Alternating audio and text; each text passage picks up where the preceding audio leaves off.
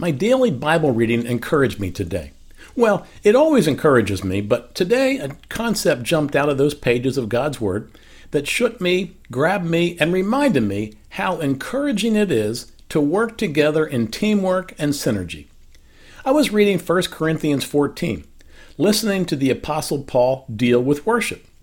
Paul said that each worshiper brings a word, a hymn, an encouragement, an interpretation to the gathered assembly so that the church might be built up. Then the last verse of the chapter says, But everything should be done in a fitting and orderly way. The King James Version says, Let all things be done decently and in order.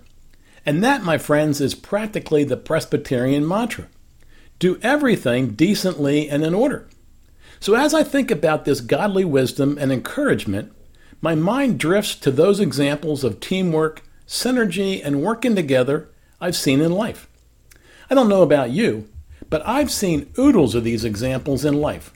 I'll only mention a few, but my hope is that these will dredge up your own examples and encourage your imagination.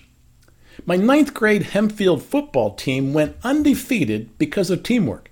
Perfect snaps from our big bruising center, perfect handoffs to talented running backs, and excellent blocking by tough linemen. We worked hard to perfect our game, and the results were a perfect record.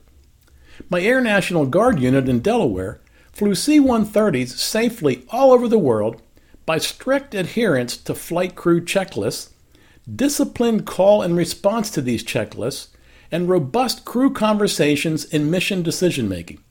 Each professional crew member was invited to provide their unique expertise for the mission. Not too much and not too little but timely inputs for the overall good of the crew and the success of the mission. The 166th Airlift Wing was and is an outstanding unit. I was blessed to be part of it. Their synergy and teamwork were and are radically encouraging.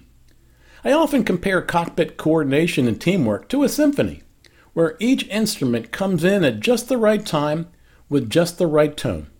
The result is a spine tingling world class performance. And finally, as a Presbyterian, I've seen synergy and teamwork in well run meetings. Meetings where the agenda was sent out a few days prior, where participants knew their roles, participants knew the expectations and how they could contribute. Meetings that fostered robust discussions of the issues, not personalities, and where all participated.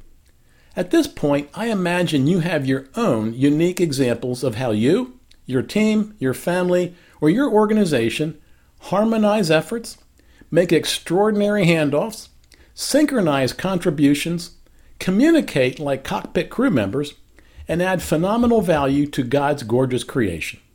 For your encouragement today, think about how this happens. Relive your finest teamwork moments. What were the underlying processes? What foundations were laid? What were the principles employed? Who were the players?